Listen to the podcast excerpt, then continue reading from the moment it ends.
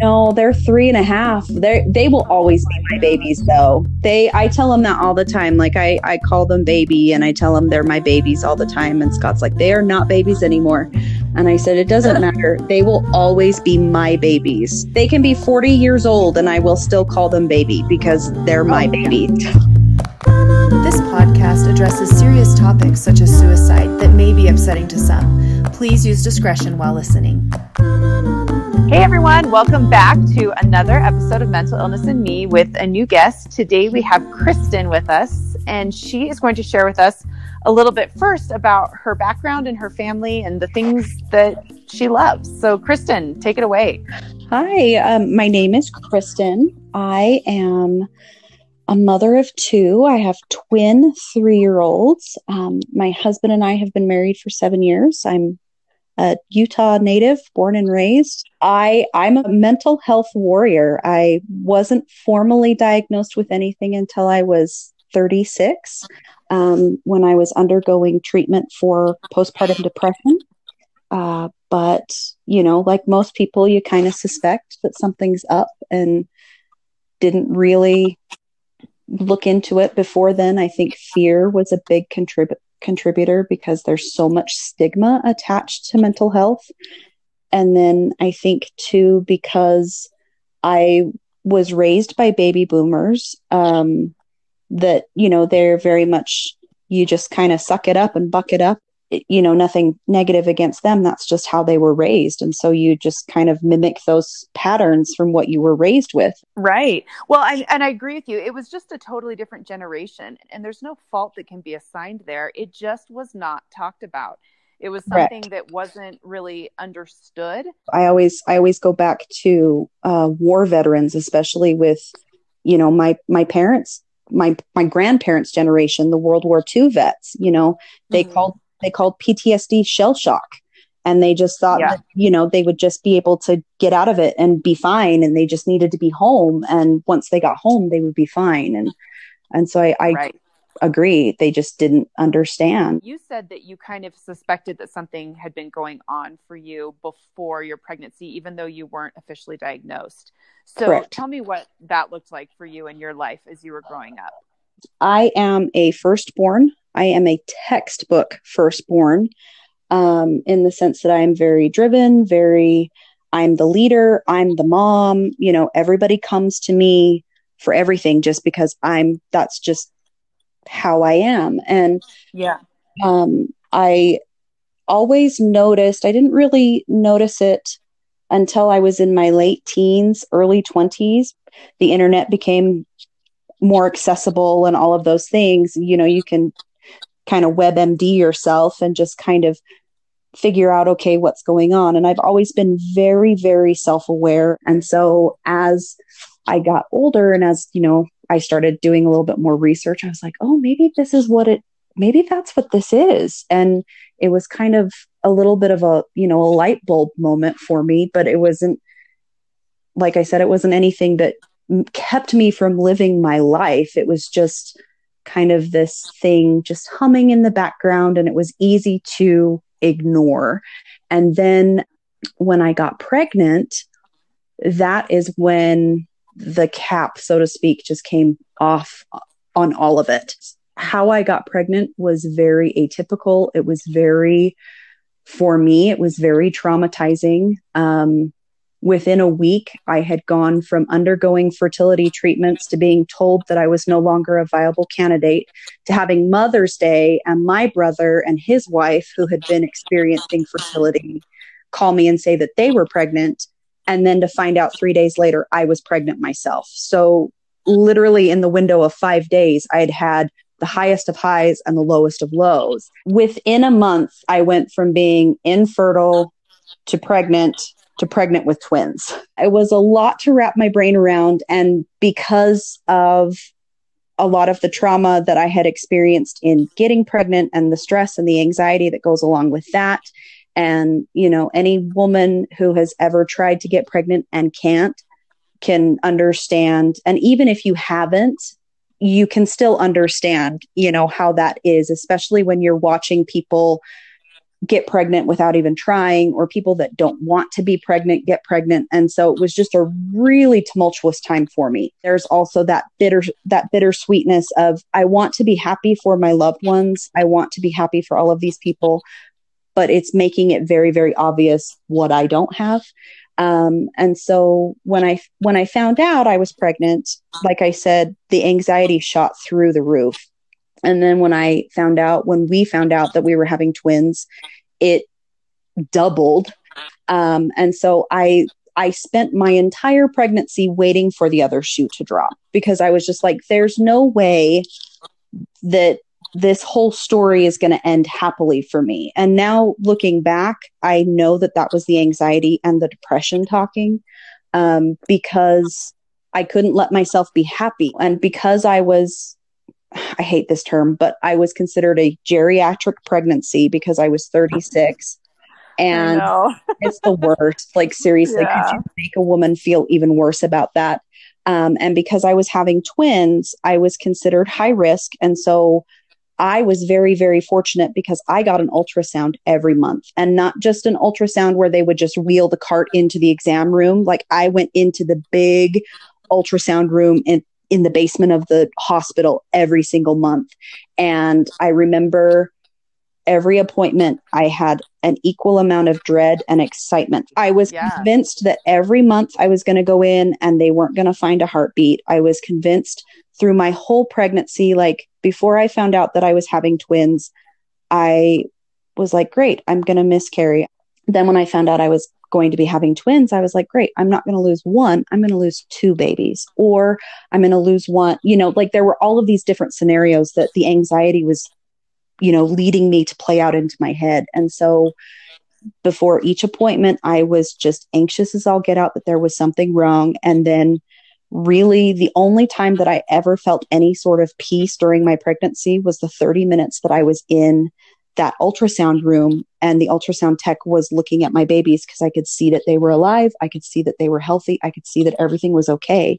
And the second that I left that room, that anxiety and the depression would just set right back in. And it was just this vicious cycle for my entire pregnancy. Towards the end of my pregnancy, when the seasons started to change and all of those things, we um, we moved into a house because you know you can't bring twins home to a one bedroom apartment. I moved we moved when i was eight and a half months pregnant which i don't recommend. And so then there was the added mental strain of all of that. Plus i worked up until the point that i delivered. And for me for anybody that has that doesn't have anxiety for me the best way i can describe anxiety is i married a gamer and you're on a you're playing a video game, you can hear the boss music, but you can't tell where the threat is coming from. So boss music is constantly playing in my head. There is constantly a threat of danger, but I can't place the threat. So I am constantly in fight or flight reactive mode because I don't know where the threat is. I started back up with therapy because I had I had done therapy before and um, my therapist and I didn't really click and so I stopped going.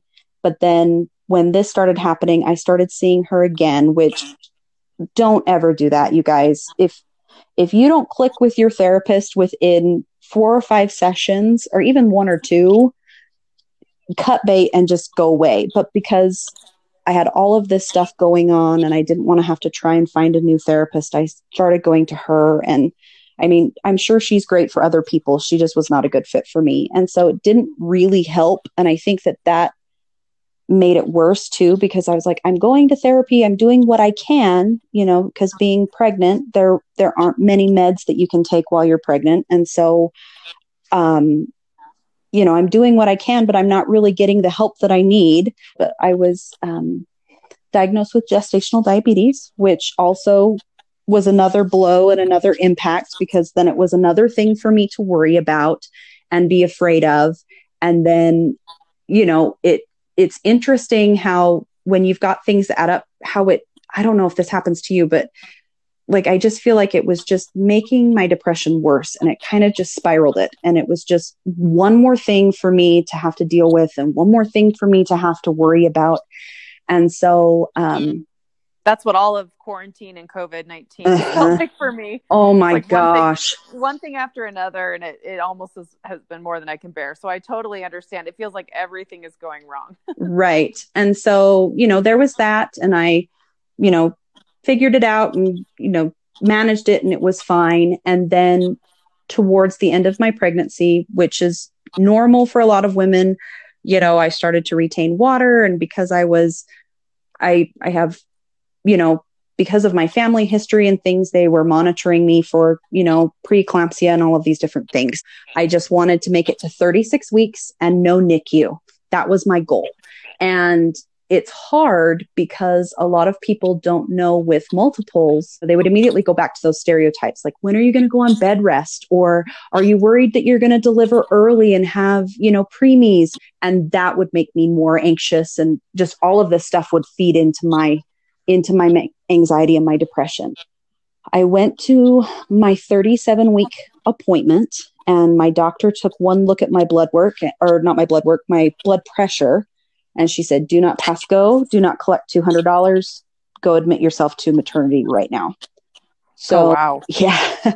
and, and to my OB's credit, I adore her. She was one of, she was the greatest because she was really good at telling me what I needed to know but didn't scare me. So I was like, okay. So I went and got induced, and 30 hours later, my boys were born um, via unplanned C section. Delivery was not hard, but it was fairly traumatic because of circumstances and the things that were going on. I didn't, I wasn't able to do anything that I I had wanted to. I spent the entire 30 hours in a bed hooked up to monitors. Once I was induced, they didn't let me walk around and get up and move. And so I spent 30 hours in a bed. I had a, I had one nurse that was not really very kind or very understanding, and so she was kind of miserable to me. Um, and she super high pressured me into a an epidural that I was not ready for. Then when I, you know, when it was time to push and nothing was happening, my husband and I opted for a C section. And I remember when Charlie was born and they held him up over the the screen. I did not want to see anything going on down there because of my anxiety and depression. Right. Um, I remember when they held Charlie up over the screen and I remember looking and I was I, I had had the epidural, but I didn't have anything else. Um, and I remember looking at him thinking, oh, that's a baby. And like having a complete and total detachment. Like it wasn't anything like any of my friends had ever said, or like, you know, what society had led me to believe that it was going to be like. And I should say at this point, for people who don't know me, I was made to be a mother. I am caring, I am nurturing. I was a mom before I was a mom you know i people people have always come to me for mothering. People would ask me what i wanted to be when i grew up and i would say a teacher and a mom. And so for me that was the strangest thing ever because i knew that i loved this little baby that they were holding up but i didn't feel like it was my own which was really weird. You know they did the same thing with daniel and i just remember thinking like it's it's hard to explain now but for lack of a better term it was like an out of body experience. And the second that they showed me charlie it was like somebody flipped a switch. It was the weirdest thing ever katie.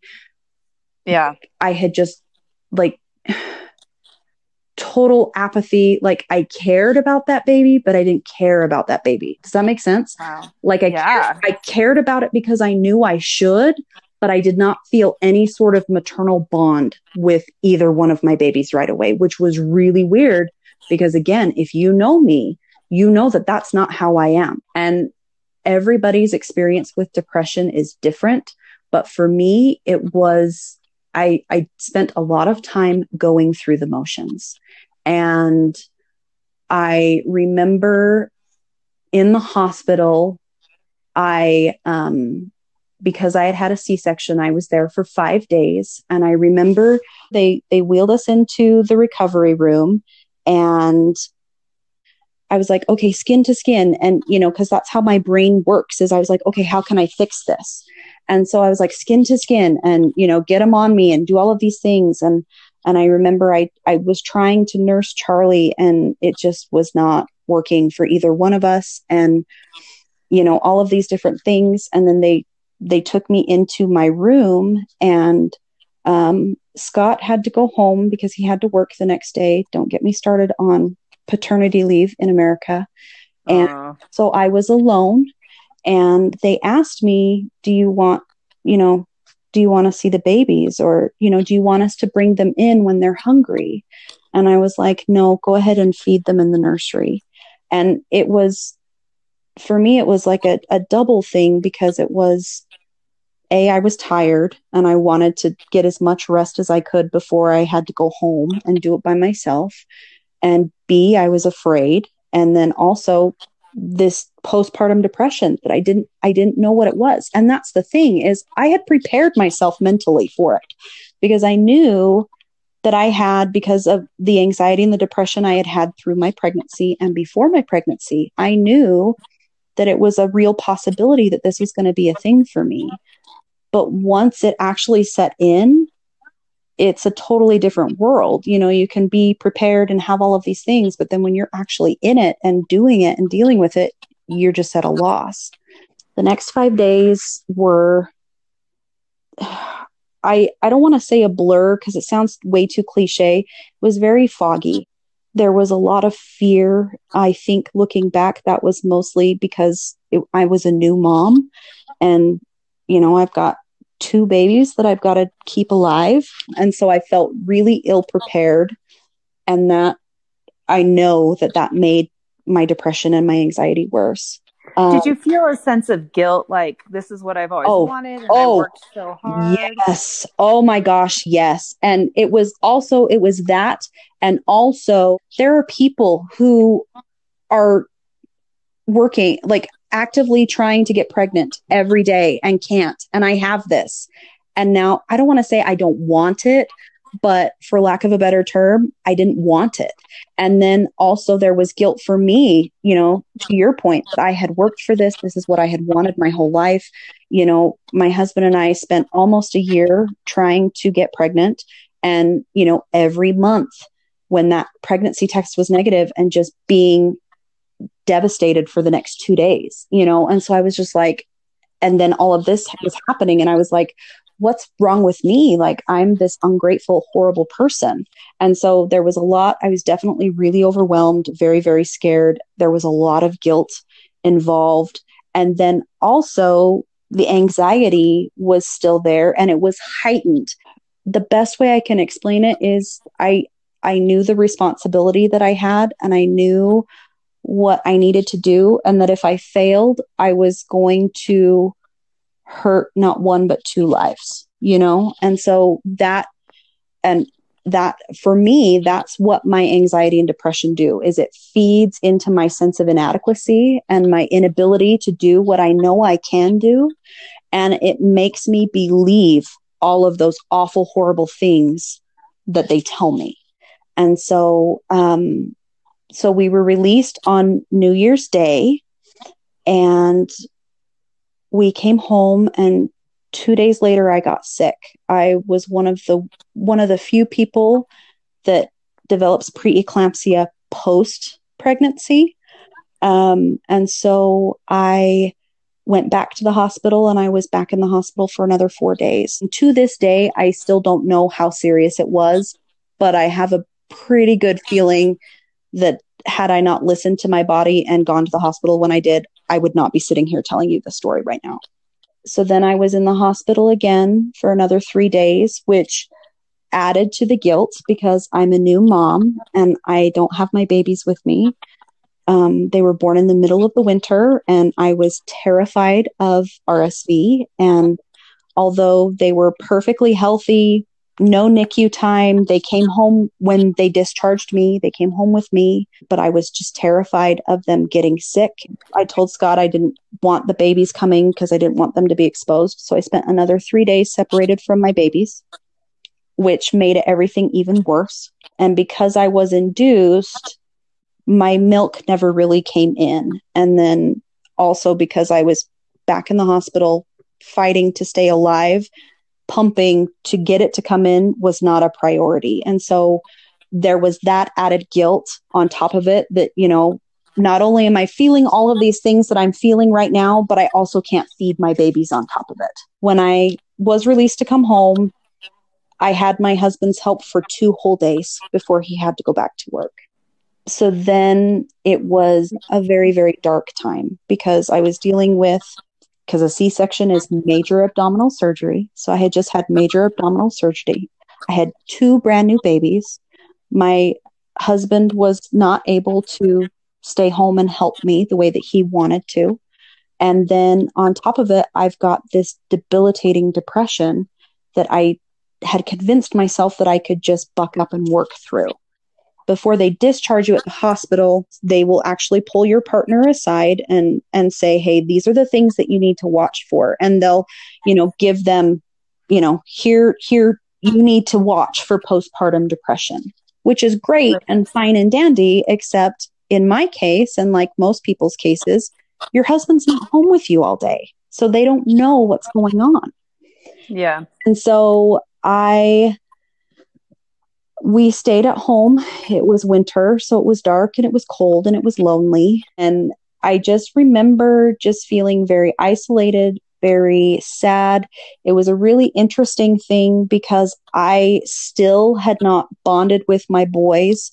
I want to say I, I want to say that I had like this miraculous moment when I bonded with them and everything was wonderful, but I didn't. Like it was definitely a process. And I want to say, I don't think I could say, I don't think I can say that I actually like felt like I was bonded to my children until maybe three and a half months after they were born. And so up to that point, I had just kind of been going through the motions. It, it was just like there was this fog keeping me from having that maternal you know, and I felt like I was, and everything that I was doing, I was doing it because I knew that that was the right thing to do, not because I felt that that's what I wanted to do. I remember I didn't really take care of myself the way that I should. Like all of those stereotypical um, depression tropes came into play. Like I, I didn't bathe. I didn't change out of my pajamas. Like I did the bare minimum. I think, I think I brushed my teeth. I don't think I I don't know. And so finally at my this is a whole other podcast for another day, but like maternity, paternity, like all of that family leave stuff in the country is a mess and we as a country need to collectively come together and fix it. Um because I did not have a midwife or a doula or anything like that. Um so my first check-in for me was six weeks after the boys had been born. And I'm sure that had I said something, we, you know, we would have gotten the help. I would have gotten the help that I needed. You know, you see this perfectly curated social, you know, social feed of, you know, friends and family and, you know, complete strangers that you follow on social media and you're comparing your reality to their highlight reel and you're thinking what's wrong with me that you know they're happy they've got this together they they're doing it all and I can barely drag myself out of bed every day I never thought about killing myself or hurting myself or doing anything like that but I remember thinking a lot if something would happen to me everybody would be better off I remember one time I did not have my boys in the car but I was driving somewhere and I remember thinking, all I need to do is just swerve into this, swerve into the oncoming traffic, and it'll be an accident. I might live, I might not. So it wouldn't technically be suicide. It's it's hard to explain to somebody who's never had depression before. You don't want to die. I didn't want to die. I just wanted to be rid of how I was feeling and also feeling like I was a burden to everybody. And asking for help is hard because we require the help and support of our tribes and our villages. And it's hard to ask that, especially because we all live very full, very busy, very chaotic lives. And I, for one, didn't want to be the person to add more to somebody's plate. At my six week visit, I didn't, they give you like a checklist and, you know, to like check whether or not you have postpartum depression. So I, you know, I said, none of these fit me or a handful of these scenarios fit me. And then I, you know, rattled off the other things that are not on that sheet to my OB. And um, she was like, yep, definitely, this is what we're going to do. And my frustration was, and, and I think that this is a product again of the system that I mentioned earlier, was our OBs are not equipped to help us. And so I really felt like I was going to her for help, but because she doesn't have that training, I she she was ill equipped to tell me where to go. And so I was kind of left to my own devices. Um, and so then I was able to get a I found my current therapist because my friend referred me to her. Um, and although she is not, she wasn't specialized in postpartum depression, she has been great. And I've been seeing her for the last four years. I feel like for me personally, the more I know and the more I understand about my anxiety, the more aware of it I am. And so sometimes it reads to me as it's getting worse. And I don't think it's getting worse so much as I'm just more aware of it. Particularly in the last hundred days, I've been working on figuring out what my triggers are because that's the other thing about anxiety is it manifests differently for everybody. For me, I get impatient, I get short, I get agitated. Like my anxiety manifests as anger. You know, like my husband can be standing at the sink wrong and that makes me mad and it and it, it's taken therapy for me to realize that that's a trigger for my anxiety. I'm not angry. I'm anxious. And that was yeah. something that was something that um, my my best friend of 20 years had mentioned that to me you know this was a few years ago. She's like you're angry all the time. Why are you so angry all the time? And i didn't i didn't think anything of it then. But now looking back i'm like I was anxious and I just didn't know. I wanted to ask what your relationship is like with your boys now as you've um, navigated past the postpartum. It's amazing. They are they are my light. They are my life. They are they're amazing. And I look at them and know sorry. I am a lot of things, but Charlie and Daniel's mom is my favorite because I know I am a good mom. I am a really good mom. And we we got off to a really rough start, but we have a really, really, really good relationship. I, I can't pinpoint like this perfect aha moment, but I I started to feel better around three and a half months, but then between three and a half and six months is where it really hit its stride for me, where I started to feel the way that I thought I should feel. And it was still really hard. And I was still figuring things out as I went. And I was still anxious and I was still dealing with depression and all of these different things. But I didn't feel like all of the things that I was feeling before. It's only gotten better. And I, I think that's so important for people to hear because I think, especially women that are listening that are in the middle of it, it's mm-hmm. sometimes mm-hmm. hard to believe that you can ever feel differently than that. I mean, I was talking to my therapist this morning and I was like, I was just remembering back to the times when I didn't overanalyze every single bodily ache and think I was dying. Like right? those were such great days. And it doesn't feel like that it'll ever be like that again for me. Right. You know, but eh, to hear just this tender relationship you have and that it was worth it is such a gift, I think. I will say to you and to all of those mothers and even dads, because dads can experience postpartum depression just the same as their wives can. And you will get through it. You can get through it, but you can't do it alone. There's nothing wrong with getting going on meds. And that was a big thing for me to come get over that stigma. And it wasn't anything that I had been taught. You know, it wasn't like my family had taught me anything. It was just what I had picked up through growing up in this society where I felt I thought it was a failure if I went on antidepressants. And I'm still every single day learning that I'm not a failure. Mental health is so stigmatized because your brain needs medicine. For some reason, that's not okay. You are not a failure for taking care of yourself you will get through it and and i'm i am not saying that everything is all sunshine and roses with my boys. There are days where I'm just like, I signed up for this, and that and that's normal. It's hard to not compare yourself to other people. It's hard to think that not think that oh, I'm broken. It's normal and it happens to everybody and the thoughts that you're thinking are totally normal. But it's what you do with those thoughts is what matters. Special thanks to Daniel Sowards for the audio editing, to Carrie Randall for the graphic art, and to Shiny Head Productions for the original music.